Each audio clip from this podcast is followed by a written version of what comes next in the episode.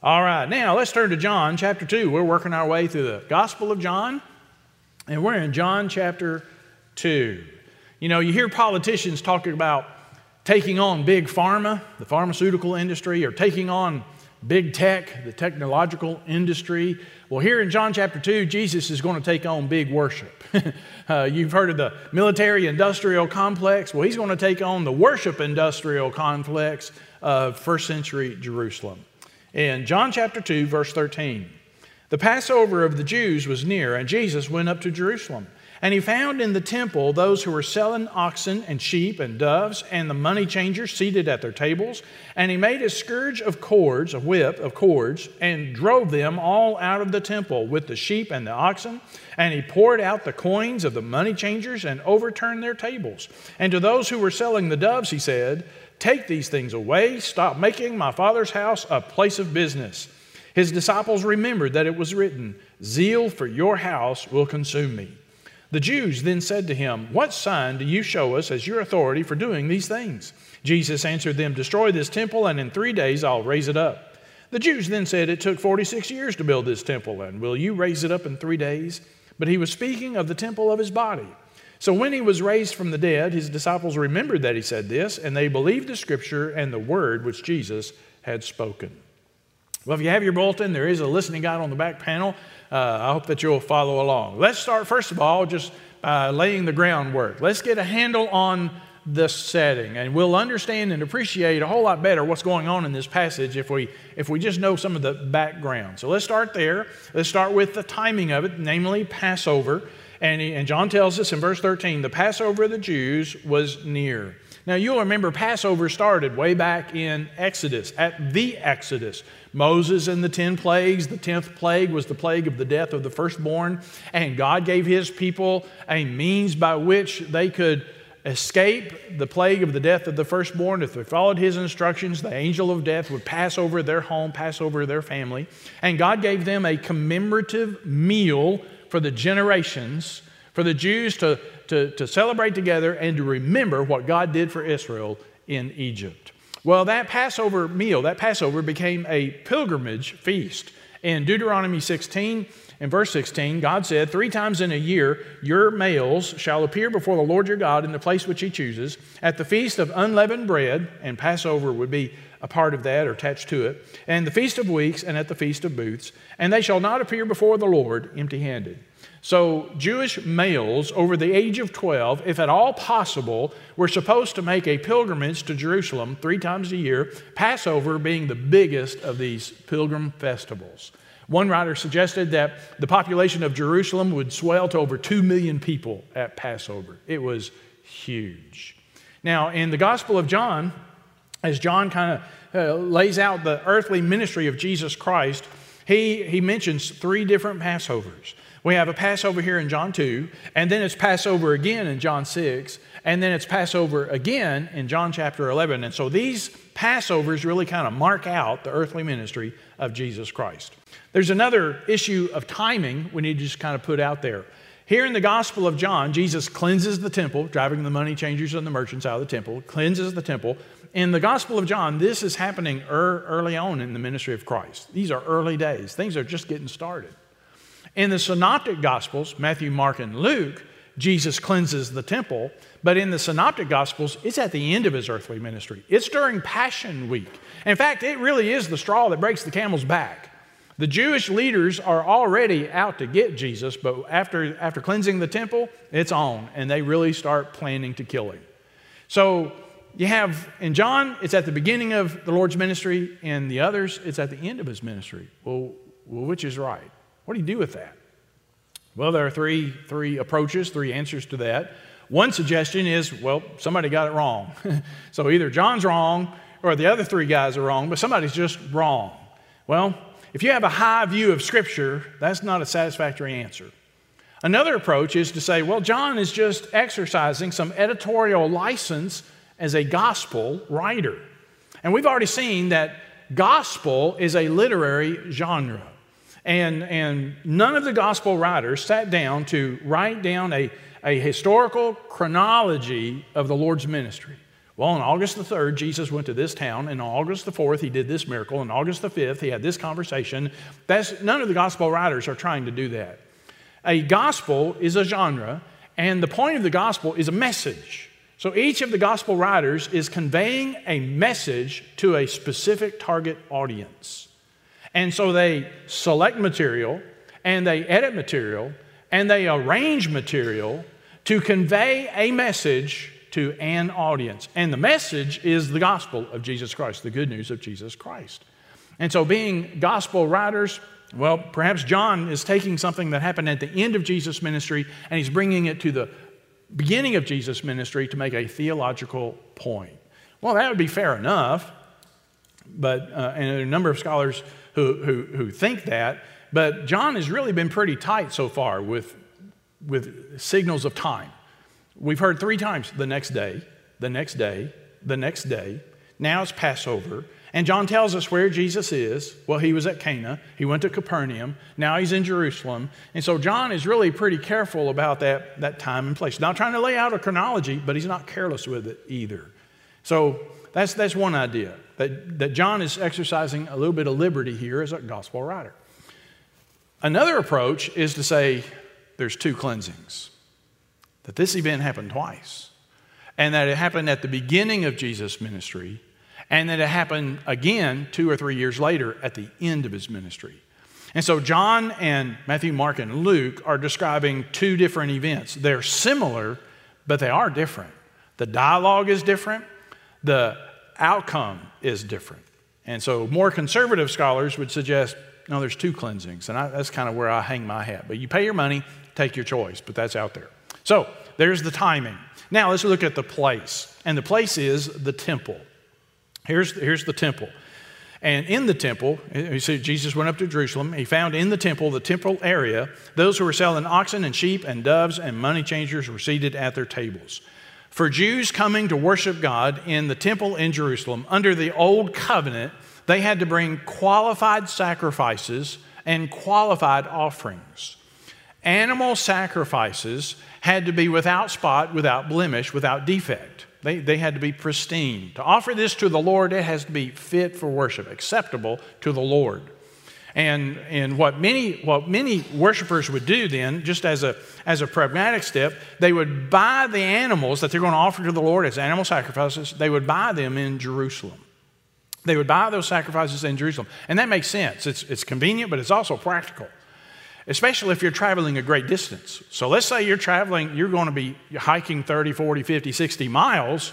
You don't want to be leading an ox for 50, 60 miles, or sheep, or carrying birds for that far, because anything can happen on the trip. And by the time you get to Jerusalem, your animal's no longer fit for sacrifice. It's been injured, or something has happened along the way. So it's a practical matter. When we get to Jerusalem, we'll buy thus and such an animal to offer as a gift, as a, a sacrifice to the Lord. And by the way, the principle there is you give God your first and your best.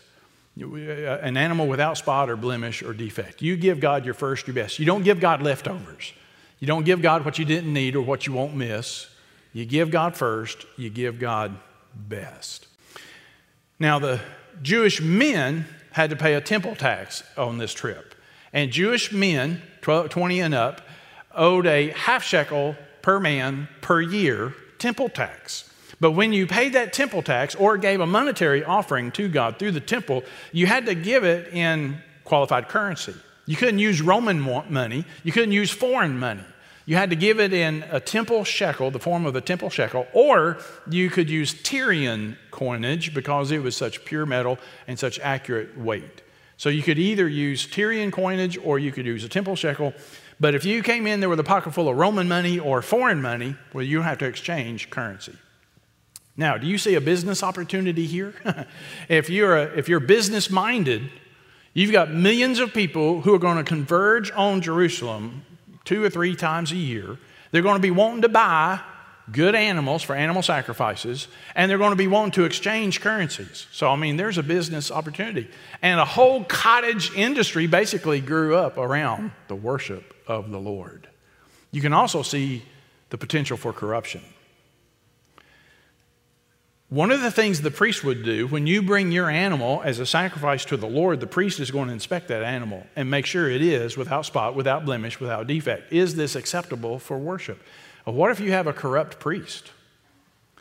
If you have a corrupt priest, your animal's never going to pass muster. He can always find something wrong.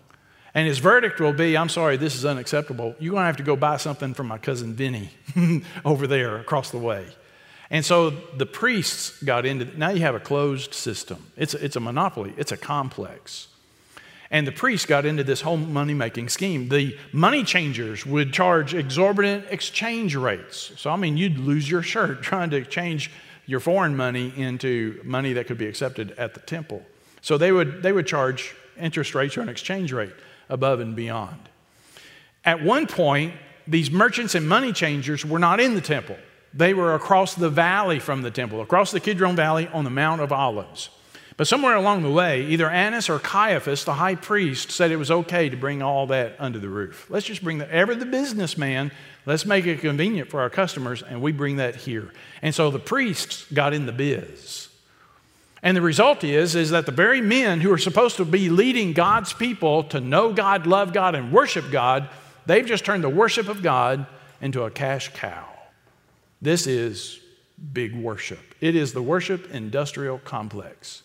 Now, let me talk about the court of Gentiles for just a moment. These merchants, these money changers, they have set up shop in the court of Gentiles. The temple complex was separated into successive courtyards, these spaces. The outermost courtyard was the court of Gentiles. So if you were a non Jew, a Gentile, and you wanted to worship the God of Israel, pray to the God of Israel, uh, uh, uh, contemplate the God of Israel, then you could come to the temple of God in Jerusalem and you could come into the court of Gentiles. Now, you can't go any further than that as a Gentile. That's a capital crime. You could be put to death for that. In fact, that will be the false charge trumped up against Paul later on. They accused him of bringing a Gentile into the temple. But a Gentile could come into the court of Gentiles. Beyond the court of Gentiles was the court of women. Jewish women could go into the temple to worship God as far as the court of women. Jewish men could go into the court of Israel. That's where Jewish men would go and worship the God of Israel. Beyond the court of Israel was the court of priests. Only priests could go into the court of priests. So you get the idea. You have these graduated uh, courtyards. The court of Gentiles is where all this place, all this has been set up this, this money changing and selling the animals. And in fact, listen to what Jesus says in verse, in verse 16. He says, Stop making my father's house a place of business. Is the Greek word emporion. It's where we get emporium from. You've turned the court of Gentiles, you've turned the Father's house, namely the court of Gentiles, into a marketplace, into an emporium. Uh, this, it, it's, a, it's a cattle market, it's a flea market, it's a bazaar all in one place. Now just imagine the setting.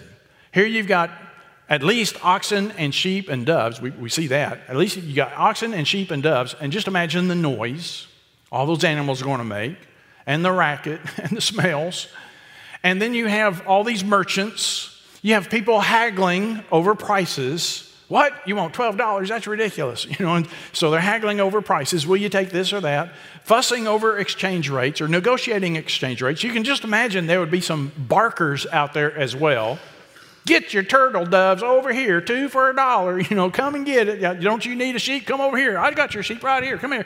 And you can just, I mean, this is, it's an emporium. It is a bazaar. It's, it's a flea market in the house of God, in the court of Gentiles. Let's say you're a Gentile, a God-fearer, and you want to go worship and pray to the God of Israel. Where are you going to go? This is the only place you're allowed. So much for worshiping God in solemnity and dignity and reverence, the court of Gentiles. So that's the backdrop. Now that you understand that, now let's watch and see what happens. Now they, we have the setting. Look at the signs. Remember, John is writing down signs so that you may believe that Jesus is the Christ, the Son of God. So here's the sign. The first sign is that Jesus causes a scene. And it says in verse 15, He made a scourge of cords and drove them all out of the temple with the sheep and the oxen. And he poured out the coins of the money changers and overturned their tables. And to those who were selling the doves, he said, Take these things away. Stop making my father's house a place of business, an emporium. Wow. Now, here's where we just have to stop and imagine. Just use your sanctified imagination. You just have to close your eyes and try to picture the scene. One man did this. Again, it's Passover. People are everywhere. This place is jam packed. And you got the animals, and you got the merchants, and you got the money changers, and you got the priests, and all the rest. All this stuff goes on. And Jesus shows up with a handmade whip, a scourge. And he starts whipping animals and driving the oxen and the sheep out and flipping tables, and money goes on the ground. And you know what happens when money hits the ground? People hit the ground. And I mean, just, just imagine you know, in John chapter 1, we heard, we heard John the Baptist say, Behold, the Lamb of God, which taketh away the sins of the world. Behold, the Lamb of God. And sometimes that's kind of how we picture Jesus, this sweet little lamb. Bless his heart. Just so sweet. And, and kind of get that image from Isaiah as well, like a, like a lamb led to the slaughter, like a sheep before its shears. He opened not his mouth. So you kind of get that idea that Jesus is this meek, harmless, lovable little lamb that would never hurt a flea. But he's also the lion of the tribe of Judah. And folks, Jesus wasn't this milk toast of a man. He was bold. He was fearless. He was loving. He was gentle. He was gracious. Children wanted to be around him. So, I mean, he's, he's a loving, kind, gracious man, but he's, he's also a man. And he's bold and he's fearless. And he doesn't back up. And here, the lion of the tribe of Judah roars. One man, not Jesus and his disciple, one guy came in here and cleaned house. That's amazing. You know, when, when Jesus calls out the scribes and the Pharisees on their hypocrisy, they don't get the lamb, they got the lion. I mean, woe to you, scribes and Pharisees, you hypocrites. You, you're like whitewashed sepulchres full of dead men's bones. I mean, they didn't, they didn't get the lamb, they got the lion. Let me show you something interesting. Go with me to John 18.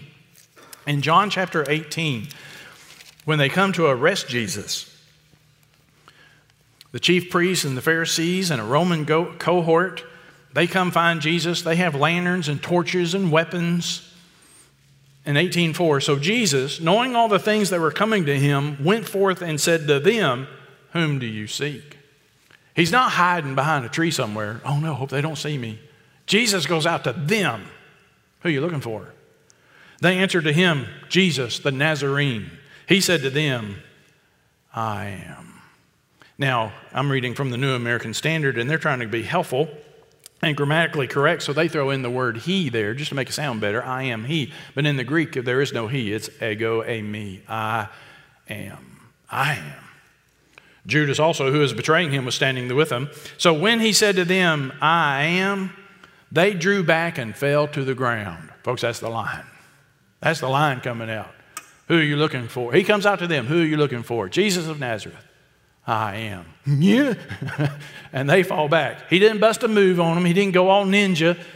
He just said, I am. And just the force of who he is and what he is, they fall backward. The lion of the tribe of Judah. He goes in there and cleans up shop. I mean, just, can you imagine? I, I can't imagine. I just can't. Can you imagine his poor little disciples? Andrew, Simon, Peter, James, and John. Can you imagine? I mean, these are early days. They, I mean, we just went from this low key miracle. He turned water into wine, but nobody really saw it, just the, uh, the servants and disciples. We saw that last week, this low key miracle that was on the down low. Now we've gone to public spectacle. Can you imagine his disciples? I, I, I can, they're probably just slack jawed, dumbstruck, just.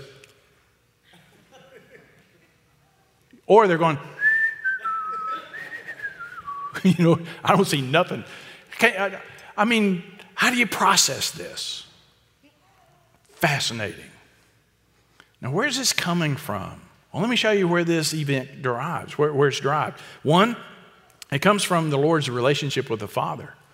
It comes out of his relationship with the Father. You're making my Father's house a place of business. Gary Burge said this Jesus is acting out of his relationship with the Father. As Messiah and God's Son, he's driven to defend and promote God's interest in the world. When he sees the human ruin of God's house, he's overwhelmed with a desire to act. When you love someone, what's important to them becomes important to you, doesn't it? When you love God, you love what God loves, and you hate what God hates. And God the Son has a perfect love for God the Father. and he loves what the Father loves, and he's zealous for the house of God. That's the next thing. It comes out of his relationship with the Father, and it comes from a zeal for the Father's house. Look in verse 17. His disciples remembered that it was written, Zeal for your house will consume me. That's a quote from Psalm 69. David says it. Zeal for your house consumes me. Zeal for, your fa- zeal for the Father's house. We, we touched on this last week. You remember back when Jesus was 12 years old, his mom and dad accidentally left him behind. They had to go back and find him, and they found him in the temple. And in Luke 2:49, Jesus, a 12-year-old boy, said this, "Why is it that you were looking for me? Did you not know that I had to be in my Father's house?" At 12, he had a zeal for the Father's house, and here he has a zeal for the Father's house. That's where this is coming from. And then there's the authority of the Messiah. There are a lot of things that Jesus did, a lot of signs, uh, John tells us, that aren't written down, but I've written these down so that you know, may believe that he is the Christ, the Son of God. When Jesus says, My Father, my Father's house, that's messianic talk. Jews in the Old Testament did not conceive of the God of Israel as their Father, as their Father in heaven. That's a New Testament teaching. Jesus revealed that. Now, they might have considered God as the Father of Israel. The king would be called the Son of God. The Messiah would certainly be the Son of God. But the Old Testament Jew, he did not conceive of God as his Father. But Jesus taught us here's how you can pray Our Father who art in heaven. Your Father who is in heaven, he knows you need all these things and so forth. So this is messianic language. And out of that messianic authority, Jesus cleans house. Listen to Andreas Kostenberger. He said, again, Jesus acts the part of the Messiah. He drives out the merchants from the temple area with messianic authority because he is zealous for the worship of God. So there's the first sign Jesus makes a scene. Here's the second sign Jesus makes a prediction. Jesus makes a prediction. Verse 18. The Jews, these will be the leaders there in the temple, they said to him, What sign do you show us as your authority for doing these things? Jesus answered them, Destroy this temple, and in three days I'll raise it up. The Jews then said it took 46 years to build this temple, and will you raise it up in three days? But he was speaking of the temple of his body. Now, we've already seen that the Apostle John, he likes irony, he likes double meanings, and there's another kind of theme that we see in the Gospel of John that's the theme of misunderstanding, where Jesus will say something to someone and it just goes, just right over there, They don't get it. They don't get it at all. They totally misunderstand. They're clueless. What, what was that? We see all of that right here. Here's irony Jesus single handedly drove oxen and sheep and birds and merchants. he drove all this stuff out of the court of Gentiles single handedly. That's the sign. Then the leaders show up hey, we want a sign. That was just it. You know, you want to see it again? You know, you missed the sign. No, we want a sign. And probably what they wanted was a miracle to verify he had the prophetic authority to do what he just did. Jesus said, Okay, I'll give you another sign. Destroy this temple, and I'll build it again in three days. I'll raise it again in three days. Here's that misunderstanding. They thought he was talking about the temple bricks and mortar, stones. They, that's what he. Boy, that would be a sign. You tear down the temple and he could put it back in three days. That would be a sign, but that's not the sign he was talking about. You destroy this temple. He's talking about his body. You destroy this temple and I'll raise it again in three days. Now remember, this is early days. This is early in Jesus' ministry. The cross didn't surprise Jesus. He's, he's foretelling it at the beginning of his ministry. He's going to die on the cross, he's going to be buried, and he's going to be raised again.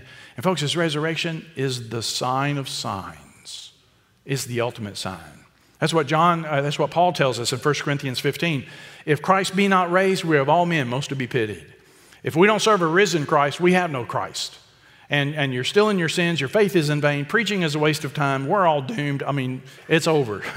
Turn out the lights and lock the doors. That means we're done. No, the resurrection is the ultimate sign. He is who he said he is. He's the Son of God. He died on the cross. He's the Lamb of God, which taketh away the sins of the world. He is the Messiah. We serve a risen Savior. So, Jesus causes a scene and he makes a prediction. Two signs. There are a lot of things that Jesus did. But these things are written so that you might believe he is the Christ, the Son of God. Now, what's the significance of this event, this passage? Why would John include this? Several things going on here. One, we have revelation. It is a revelation of Jesus Christ, the Son of God, as Messiah. Again, John 20, 31, these things are written so that you might believe. So it's a demonstration of his messianic authority, it's a revelation of his messianic identity. He is the Son of God, He is the Messiah. Secondly, there is a restoration, a restoration, albeit a temporary restoration. But notice that Jesus is, is restoring two things. One, He's restoring the temple to its intended purpose. The purpose of the temple is to glorify God. Why even have a temple? To glorify God. We're going to come and we're going to worship God, and we're going to adore God, and we're going to glorify God, we're going to praise God. The whole point of the temple was to glorify God. And Gary Burge points out the use of the temple was worship, prayer, instruction, and pious sacrifice. And you know, that carries over today. That's the same way we use the church. Now, we don't have a temple, you are the temple. Your body's the temple of the Holy Spirit, which is in you. So you are the temple of the church. The people, you are the temple. But we come together in the church building to worship. We gather together to worship. We gather together to give. We gather together to pray. We gather together to teach and be taught. Same purposes, same ideas. Well, Jesus is restoring the purpose of the temple. It's not just a cash cow, it's not for making business, it's not a bazaar, an emporium. It's a house of prayer, it's a place of worship. Secondly, he is restoring the, the, the place for the Gentiles, the court of Gentiles. God has always held out an open door to anyone who would come to him on his terms. God's covenant relationship with Israel was to be a blessing to all the nations. It wasn't just God and Israel, but God's relationship with Israel was supposed to be a blessing to all the nations. Israel got it wrong, though, and they messed it all up. The temple in Jerusalem was held an open door to the Gentile, to the foreigner. In fact, let me show you. Hang on to John 2. Go to Isaiah 56. Listen to what God, to what God says. And Isaiah 56 and verse 6. Also, the foreigners, foreigners, non Jews, Gentiles, the foreigners who join themselves to the Lord to minister to Him, to love the name of the Lord, to be His servants, everyone who keeps from profaning the Sabbath and holds fast my covenant, even those, these foreigners, I will bring to my holy mountain and make them joyful in my house of prayer. Their burnt offerings and their sacrifices will be acceptable on my altar, for my house will be called a house of prayer for all nations, for all the peoples. So anybody who would come to God on God's terms would be received by God. And there was a place in the temple for them, the court of Gentiles. By the way, in the synoptics, when Matthew, Mark, and Luke describe Jesus cleansing the temple, Jesus quotes this verse. My house should be called a house of prayer for all the nations, and you've turned it into a dinner, a, a, a, a den of thieves, a robber's den. Well, Jesus is restoring the place for the Gentiles. Thirdly, there's resurrection in view. We have resurrection in this passage. Destroy this temple, and in three days I'll raise it up. Verse 21, he was speaking of the temple of his body. We have resurrection. Thirdly, or fourthly, there's remembrance. Here's a significance of this passage. There's a remembrance. Look in verse 22. So when he was raised from the dead, later on, after the fact, after the death, burial, and uh, crucifixion and, and resurrection, his disciples remembered that he said this, and they believed the scripture and the word that Jesus had spoken. Jesus will tell his disciples in John 14, the Helper, the Holy Spirit, whom the Father will send in my name, he'll teach you all things and bring to your remembrance all that I said to you. So here's a fulfillment of that, of that promise. So after the resurrection, the Holy Spirit reminded, brought to remembrance the disciple. Hey, you remember when he, and he said, that's what that meant. That's what he was talking about. So there's remembrance. And then there's also replacement.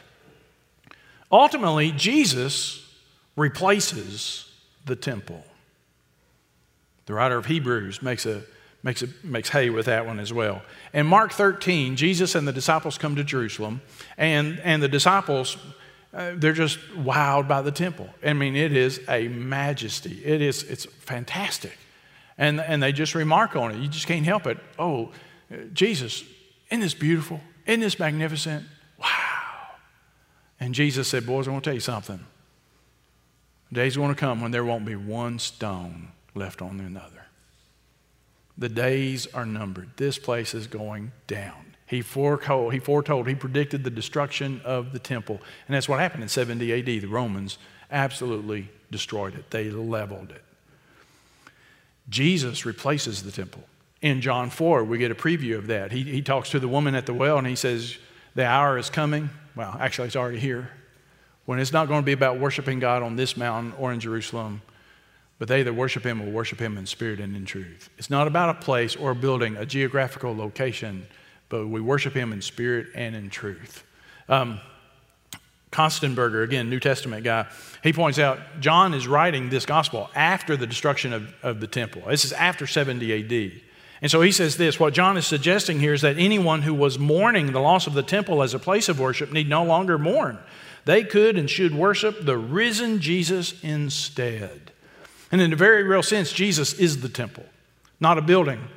But the Word became flesh and dwelt among us. Why do you go to a temple? Because that's where God is. Well, that's Jesus. you've seen the Son, you've seen the Father. The Word became flesh and dwelt among us, and we beheld His glory. The glories of the only begotten of the Father, full of grace and truth. So we worship, we worship a risen Savior. Well, what does this have to do with us? That's a fascinating event, a lot of stuff going on there. Well, how does this apply to you and to me? Oh, here comes the sting now, the sting of application. I've got two provocative questions to put to you, and you just take them home and deal with them. But they sting a little bit. If you take it seriously, there's a sting. Here's the first question Am I zealous for the house of God? Zeal for thy house consumes me. Why would Jesus do this? Cause such a scene? Zeal for the Father's house. Do I have a zeal for the house of God, for corporate worship, for the church, for the church's mission, for the church's ministry? Do I have a zeal for the house of God and things of God? Or is the house of God and all that, is that just kind of, eh, it's on the edge? It's kind of, it's in my life. I mean, after all, here you are in church and I'm glad you're here. Uh, but uh, I, I, show up, but you know what? When I get busy, that's the first thing that I can afford to let go. And I can't really be involved in ministry, and I, would love to be involved, and I'd love to serve. But I got a lot going on in my life, and I just don't. I just, I just can't afford the time right now. And well, that says you, you don't have the zeal. That this is peripheral, it's marginal, it's expendable. Or same thing financially. I mean, do you, do you give God your first and the best? Are you zealous for the for the ministry of God, or is it, well, if I can afford it, you know, times are tight, and that's the first thing I can afford to cut, and here we go. Am I zealous for the house of God and things of God? Corporate worship. You know, last year during COVID, we went 13 weeks where we could not have corporate worship. Who could have imagined? So for 13 weeks, we had pajama church and all the rest. But you know what COVID taught us? If it didn't teach us anything else, it taught us this God's people are supposed to be together. And isolation is not good. And it wasn't good for you, it wasn't good for me, it's not good for the church. God's people are meant to be together. We worship together. We need the fellowship of the saints. COVID taught us that. We need the body of Christ. We need that koinonia and corporate worship. A long time ago, 20, 25 years ago, maybe longer than that, I heard a statement we'll say it's 25 years ago. 25 years ago, somebody said, once upon a time, the average Sunday school teacher missed two Sundays a year. You know, summer vacation and Christmas. You got to go see your mom at Christmas. So, summer vacation and Christmas. The average Sunday school teacher missed two Sundays a year, once upon a time. But 20, 25, 30 years ago, the average Sunday school teacher missed 13 weeks a year, 13 Sundays. Now, that's not the average church person. The teachers, the teachers who said, I'm in, I'm going to show up and I'm going to prepare and I want to invest and I want, I want to teach the truth of God's word to God's people. And they miss 13 Sundays a year on average. Isn't that remarkable? Now, again, that's, that's our culture, it's where we are, but hmm, am I zealous for the house of God and for the things of God? Here's another question it stings. What if Jesus came to church today? What if Jesus came to church today? He went to Jerusalem, it's Passover, it's what he did. He went to Jerusalem, went to the temple. Here's what he found, and here's what he did, and what he had to say about it. What if he came to church today? Now, worship is still big business today. There's big worship, it's still going on. And you look at some of these TV preachers and their multi million dollar ministry empires, And, folks, most of those, especially the prosperity guys, they are false teachers and they preach a false gospel. And God have mercy on them. This, they're going they're going they're going to meet the Lord one day. But false teachers aside, worship's still big business, even among evangelicals. In fact, they call it Big Eva. There's big worship, big pharma, big Eva. There's a whole evangelical industry. You have evangelical publishing, evangelical authors, evangelical megastars and mega churches, and I mean, it's, there's a lot of money to be made in evangelical worship and all the rest. The music ministry uh, industry, it's all out there. But let's bring it down to the local church. What if Jesus came to church? What would he say? What would he find? What would he say? I got a few things in mind I think he might have something to say. he might want to speak to. One would be worshiptainment, where we have turned the worship of the living God into entertainment. And I'm not talking about music style. You can turn hymns into entertainment. You can turn Southern gospel into, into, entertainment. You can turn contemporary praise and worship into entertainment. It has nothing to do with the style of the music, it has everything to do with the mindset of worship leaders and worshipers. Are we putting on a show for people to watch and enjoy? Or are we offering something to God? A sacrifice of praise. Who's it for? What's the motive behind it? The, the attitude, the spirit and the truth, entertainment. The truth is, the church with the best show wins. And the church that puts on the best performance, the best music, the best quality, the loudest music, the coolest lighting, the laser lights, and the smoke machines, and all the rest, they just win.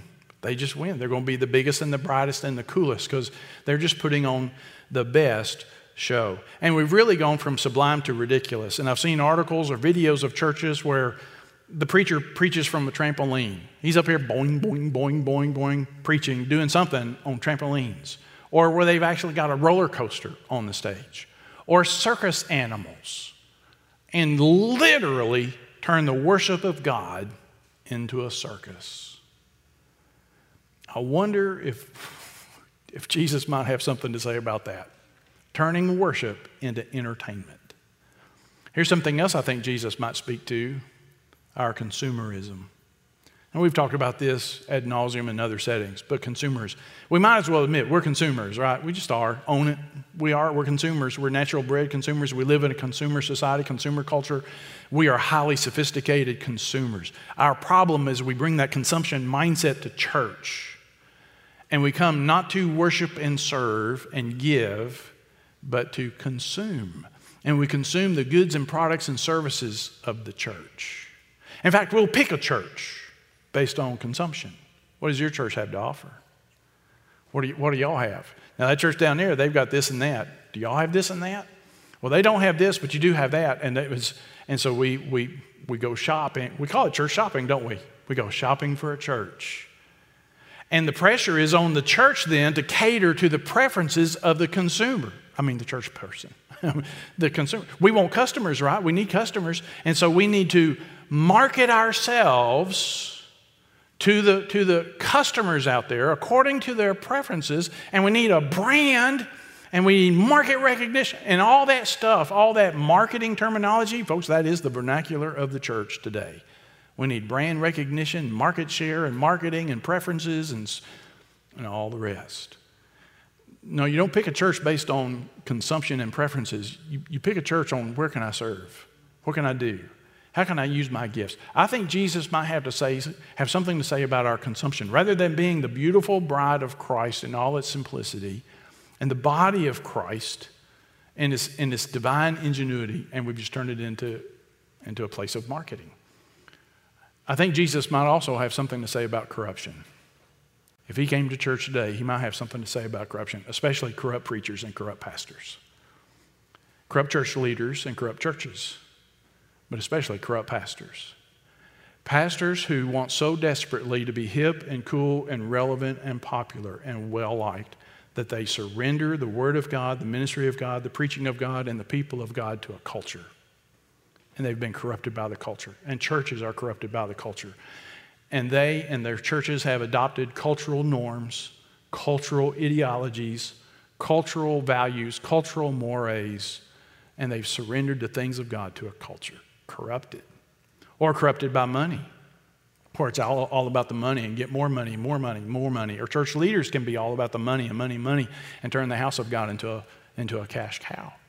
Or corrupted by image and prestige, wanting to be viewed a certain way, wanting to have denominational power, denominational influence, and look at me and how important I am, or proximity to political power, and I'm an important person in the community because I'm the mayor's pastor, or whatever it is, political power, or wanting to be viewed as an entrepreneur. I've known church planters who call themselves entrepreneurs. I'm a church planter. I've got an entrepreneurial spirit. In fact, they call themselves pastorpreneurs. I'm a pastorpreneur because I want to go out and start my own business, I mean, church, and grow it up and see what I can do.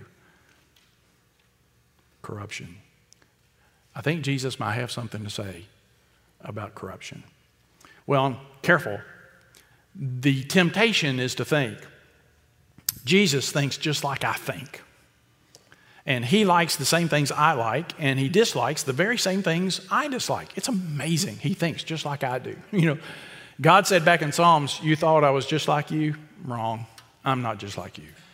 You thought I was just like you. But these are some pretty stinging questions. If Jesus showed up, what would he say? What would he say about our worship? Is it in spirit and in truth? Is it for the Lord? Is it something you're giving or something you're watching? What would he say about our ministry and our service? Are you zealous for the house of God, the things of God, serving God, making disciples? Are you zealous? I mean, what would he say about our desire and our efforts to bring outsiders into his house and into his family? What would he say? Let's pray together. Father in heaven, Lord, we thank you for your word. We thank you for Jesus Christ, your Son, our Savior. We thank you for the Apostle John that you would inspire him to, to write these things down, to record for us this event in the life and ministry of Christ. Lord, I pray now that you would just kind of seal this message to our hearts and, Lord, bring conviction where conviction is called for and a challenge where we need to be challenged or comfort when we need to be comforted and encouraged. Lord, just, you just drive this message home where it needs to land. Lord, I pray for the person who's never been saved, help them to see they need Jesus Christ, the Son of God. Bring them to the cross even now. Take charge of this time of decision. We pray it in Jesus' name. Amen.